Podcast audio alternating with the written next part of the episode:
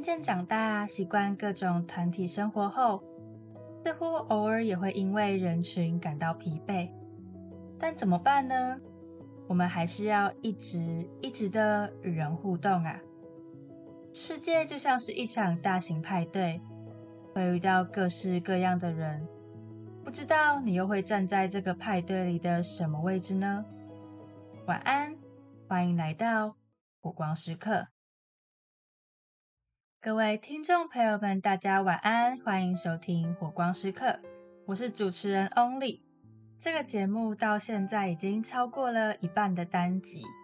那我看了一些听众的回馈，还有呃一些数据，就很开心，一直有人默默的在关注这个节目。谢谢所有来过驻足或是停留的听众们。那哎，对了。想要跟大家分享，我这个周末第一次赴前进剧场看了一部舞台剧。这部舞台剧叫做《金之岛》，然后我是在国家戏剧院看这部舞台剧的。这部舞台剧是在讲最后一个人类女孩娜娜在各种垃圾漂流的岛上面，嗯，探险。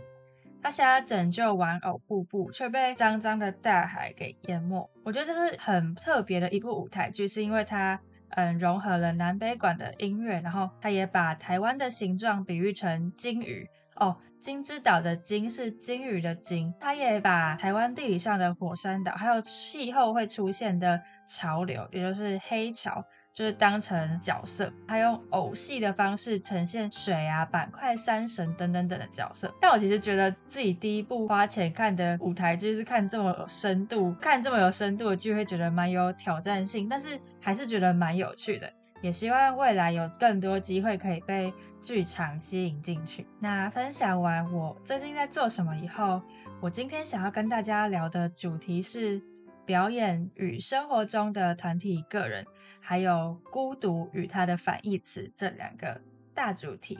我相信大家都知道，表演是一个很大型的团体合作。如果我们以戏剧表演来说的话，一出舞台剧需要编剧写剧本，要有导演可以引导演员控制剧情的表现，然后会有很多的演员表演，也会有舞台总监控场。还有灯光师、音效师、美术等等等很多不同的角色以及工作的人，一个缺少不了合作的活动。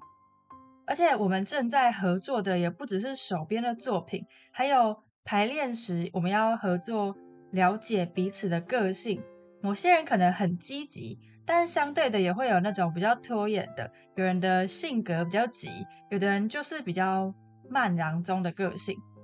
而且我相信这个。也可以印证到大家的生活，每个人一定都有遇过那种老师随机分配组员的时候吧，一定会有遇到那种很躺分、很躺分的组员，但是你也会遇到那种很积极，就是你就当老师分配出哦，我们作业什么时候要交的时候，他就会先帮你把写作业、交作业的时间全部都排好的那种组员，但是还是会遇到那种报告也会失踪的组员。我相信大家一定都很讨厌遇到报告会失踪的那种组员吧，所以其实我有点厌倦团体合作的这种感觉，因为我觉得自己是比较偏积极的组员吧，因为我会比较担心，可能有些有时候是做作品会来不及，或者是在做一些活动的时候，我是一个会去先想未来会怎样，先去规划未来的事情的一个人，不喜欢。就是临时抱佛脚的感觉，因为我觉得自己能力没有到很好。如果临时抱佛脚的时候，很很容易就搞砸。然后每一份作品都是有它的形状，还有我喜欢的轮廓在的感觉。但是我这学期其实有蛮多团体合作的活动，就是很多关于创意还有设计的课程都会有小组的合作。我这学期也跟同学新创了一个学生的剧团，除了最初的七个成员是比较熟的。嗯，同系的同学或者是嗯自己本身就认识的同同学或朋友以外，还有额外招募了五个伙伴。我们几个人就是有些是招募进来，有些是本来就认识，但是我们从来都没有一起上过表演课。所以我那时候上表演课之前，其实其实我没有很期待，而且我也蛮紧张的，因为我要跟一群在肢体上没有那么多互动的人一起上课，我会觉得蛮没有安全感的嘛。对，所以。我那时候真的其实也算是蛮紧张，然后我也没有抱太多期待，因为不知道跟一群不熟的人上表演课会不会很尴尬、很别扭之类的。同时，我也不了解大家是什么样的人嘛。但是在第一次上课之后，我就突然觉得，天哪，我好久没有这么开心了。可能是因为我们全部的人都是几乎从零开始学表演，我们没有上过那种很正式的表演课程，所以老师的课程都是从开发肢体还有与伙伴互动开始带活动。因为就像我说的，我们都还没有到那么的熟，我们很多肢体游戏都会跟不同的伙伴一起互动。在第一天上课的时候，我们就一直跑，一直跳，然后就是会一直跟人有互动，不论是表情。然后眼神或者是肢体手啊脚啊，那一天跳到就是一直跑跑跳跳，后来真的超级累。但是我看到每一个人的脸都笑得很开心，包含我也是觉得那天我真的觉得我真的好久没有笑得这么灿笑那种感觉。除了用快乐以外的形容词，我觉得那一天还有这之后的表演课都有让我有一种再次有。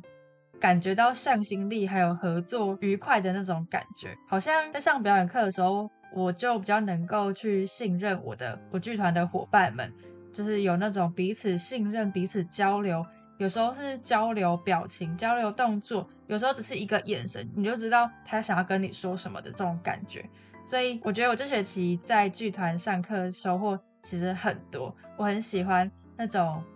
就是 eye contact 以后，我知道你要干嘛，你也知道我要干嘛这种感觉。我不知道大家有没有过这样的经验，然后跟大家分享我们在表演课上有做过什么样的活动，包含上次我所说的想象力的练习以外，就是有时候我们也会在舞台上面各自呈现自己的动作，像是展示自己吃一种食物的过程，或者是在一个情境中一起演一场没有剧本的短短的戏。可能就是两三分钟，然后老师给我们一个情境，还有要包含哪几个，就是可能要主要的几个角色，其他由我们自己去延伸，自己去发展。我觉得这是一件我从来没有体验过，因为我其实有时候很怕即兴。像我之前我有说我是比过演说的，我小时候有比过那种国语演说，是不能背稿，就是。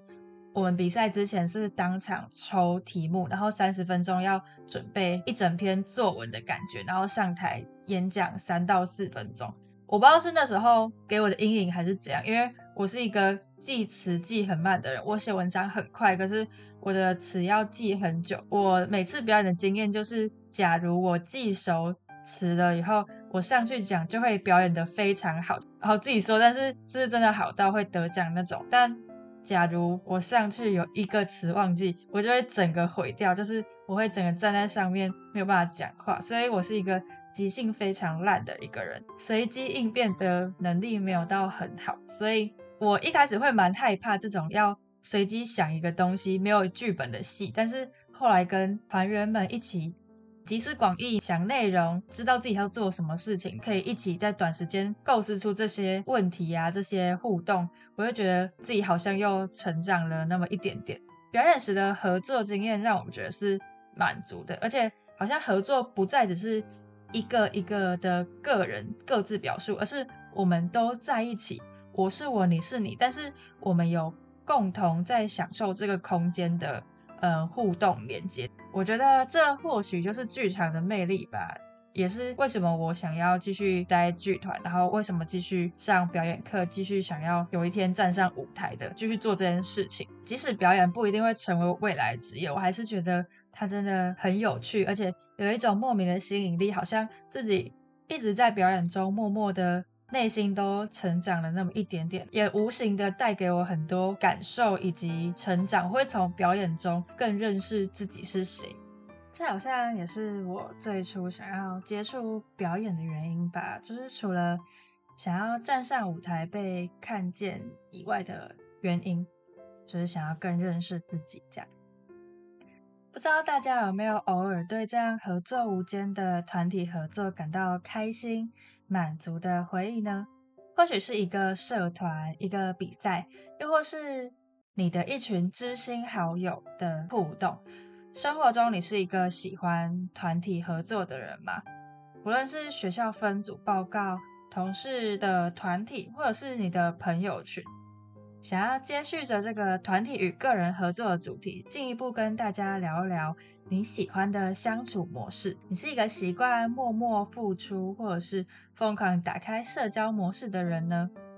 嗯，我觉得我自己应该算是比较属于那种默默的类型。嗯，但我觉得这也是一个转变吧。就我觉得自己小时候好像是一个比较会社交，而且比较会先打开话匣子的人。我会主动去。认识别人，然后主动去跟陌生人打交道，主动去跟他们互动。但是到大学，我现在更深刻觉得到自己好像没有那么爱，或者是说擅长与陌生人交流，或者是与我没有那么熟的人交流。但是我身边有那种超级会社交的朋友。但是我室友，他就是他不管就是看到认识不认识的，都可以一直跟他聊很多天，然后感觉都可以相处的蛮好的。但我自己就不是这样子的类型，好像就是有时候就不知道跟人家聊什么，我也不会想要硬聊。但是我室友他就可以开出很多很多的话题，然后聊得很开心，所以我觉得他其实蛮厉害。但我就不是这样子的人啦。对我来说，人的与人的交流好像已经从想要变成是。必须从主动变成被动的一个过程，就是从小到大变成这样子。我觉得这其实没有很好，有时候也会蛮羡慕很多人可以选择主动出击、主动组团表演，或者是主动跟陌生人、陌生的没有那么熟的同学讲话。有时候就是会想太多，是不是彼此都付出同等的、同等用力的去交朋友的感觉？有时候会觉得好像自己对某些某个人很好。但是那一个人不一定这么如此的看重我，所以有时候我就觉得这样不对等的关系是一个很累的关系，也包含是应该蛮多人用这样子不对等的关系在讲爱情，所以我也觉得如果是一个不对等的交友状况，就会蛮不喜欢，也不会想要主动去继续经营这个关系。嗯，这也发生在就是像我现在大一这整个一年的感受吧，因为。我自己读的是不分系，但是我们每个人都必须选一个自己的核心，就是自己的一个主修的概念。所以，我们系上的每一个同学基本上都是选不一样的主修，所以就会变成我们系上同学其实不常见面。你除了室友跟同核心的同学以外，基本上不太会有一直有交流，也会变成就是很其实蛮难。建立一个很稳定的交友关系，像是很多其他一般的系的同学，他们都会有固定的交友群，几乎每天也都会一起上课，就是除了偶尔的选修课程以外，几乎都会一起上课，会一起分组，一起吃饭，一起睡觉，然后一间房间可能会有很多人，但就我自己就不是，所以我大部分不会跟朋友无时无刻的腻在一起，或者是我现在其实也没有那种。就是今天要吃饭会会特别约我的朋友，所以有时候我觉得自己是孤独的，而且我也在思考自己是不是一个孤独的人。但是如果我是孤独的人话，那跟我相反的人会是什么样子的人呢？是每一天都有很多的朋友围绕在身边，可以一起吃饭，嗯，吃喝玩乐，一起讲话，一起分享生活中各种大小事的人吗？那这样子的人可以用什么的词来称呼呢？孤独的反义词是什么？我蛮认真在思考，什么是孤独？孤独是一种感受，还是一种别人客观的觉得哦，你就是个孤独的人呢？其实我觉得每个人应该都有不同层面的孤单吧。可能很多人大学都是离乡背景来读书，我们本身就是在一个没有那么属于自己的地方，没有那么有归属感的地方生活。就会觉得这可能也是某一种层面的孤单，或者是当有一天你觉得很难过的时候，没有人可以倾听，没有人可以倾听你瞎心里想说的话，这是不是也是一种孤单的时候？所以我今天也要继续跟大家分享《如果世界是一场派对》这本书。上次跟大家聊了梦想与选择的这个主题，但其实这本书有很大的一个主轴是在讲述孤独这件事情。其中在书中，李白也提到。一个人吃饭这件事情，因为二零二零年疫情的关系，独食的这个议题又继续被拿出来讨论，而它也是孤单排行榜，就是人家 IG 孤单排行榜的排行中其中一项，就是一个人吃饭是一件孤独的事情。不知道大家觉得一个人吃饭是什么样的感受？我自己心里从过去到现在，脑海中会想到一个人吃饭，也会把它定义成孤独的感觉。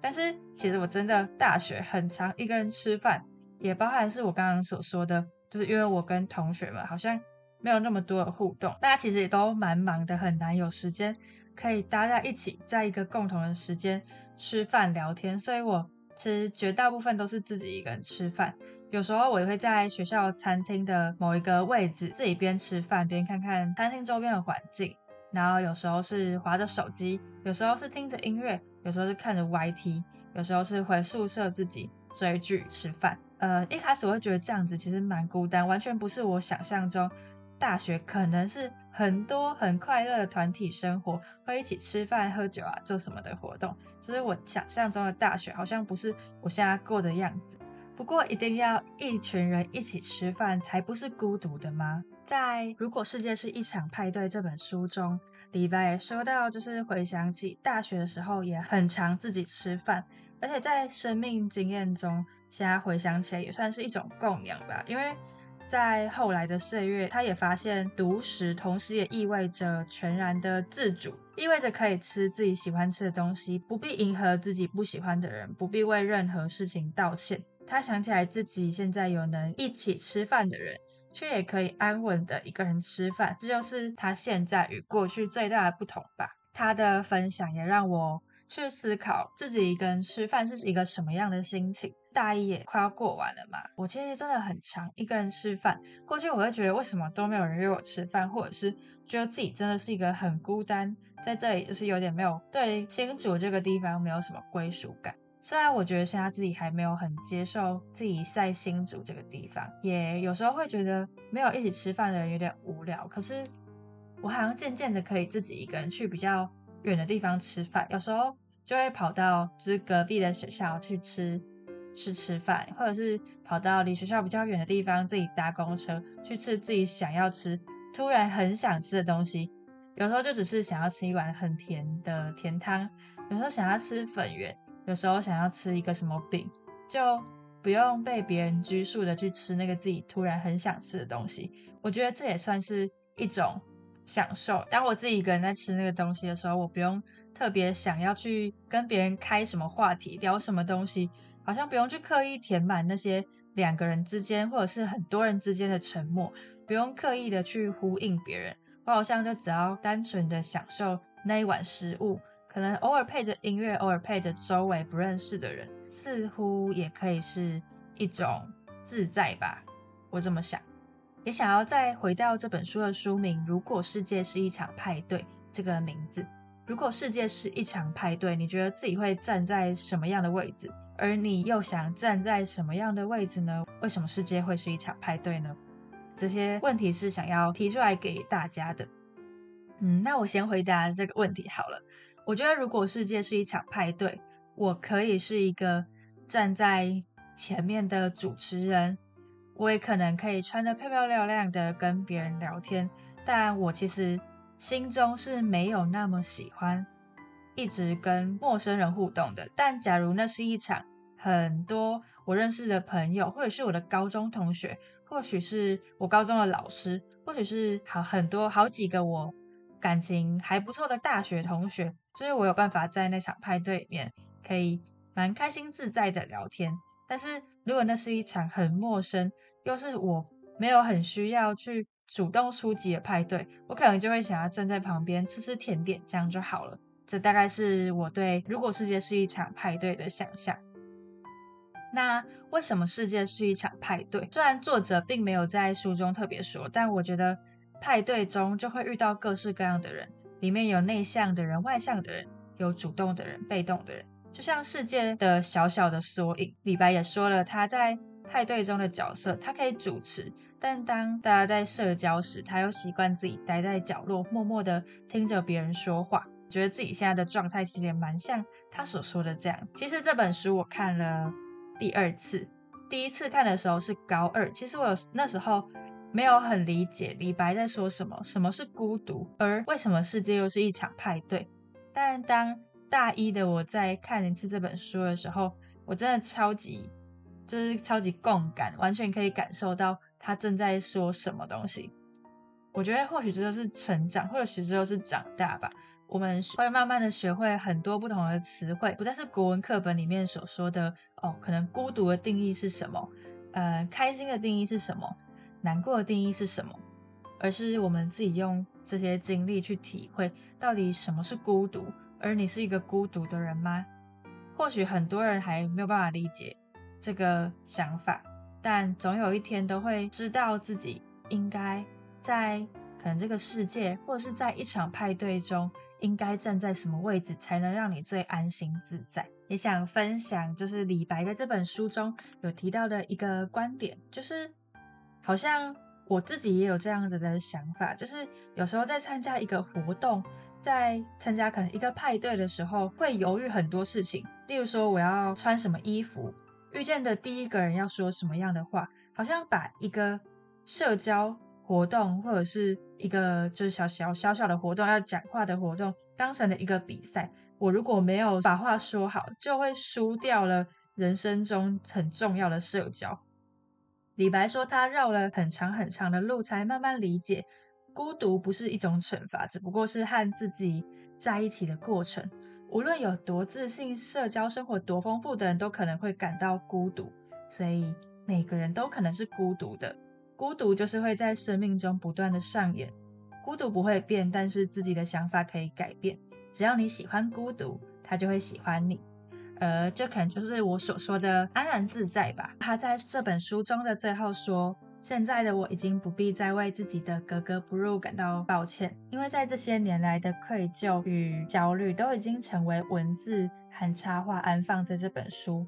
愿每个正在体会孤独的你都能安心自在的在这场派对中自由起舞。嗯，我在表演课中也学到了一件事情，关于孤独。表演老师说你是不会孤独的，只要你愿意连接，整个世界都跟你有关。像是有时候我们人可能在 emo 或者是在难过的时候，会觉得没有人在乎你，觉得整个世界都抛弃了你。但是只要你打开感官，你就会看见。世界上有天有地，你晚上的时候有夜空，有很多星星，还有月亮；早上的时候有阳光，有树叶，有风，他们全部都会接触你，也都跟你有关。所以你永远不会是孤独的，只要你愿意连接。最后的最后，也希望每个人都可以安心的在这场派对中翩翩起舞，在这个世界中找到你觉得最自在的地方，最自在的相处方式。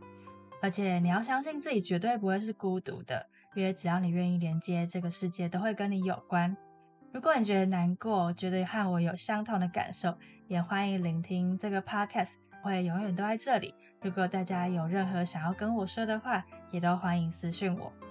那今天差不多就到这里喽。如果你喜欢火光时刻，也欢迎到 First Story、Spotify、Apple Podcast、KK Bus 订阅火光时刻。欢迎追踪 IG，搜寻火光时刻哦。火光时刻，陪你一起寻找火花发光的片刻。晚安。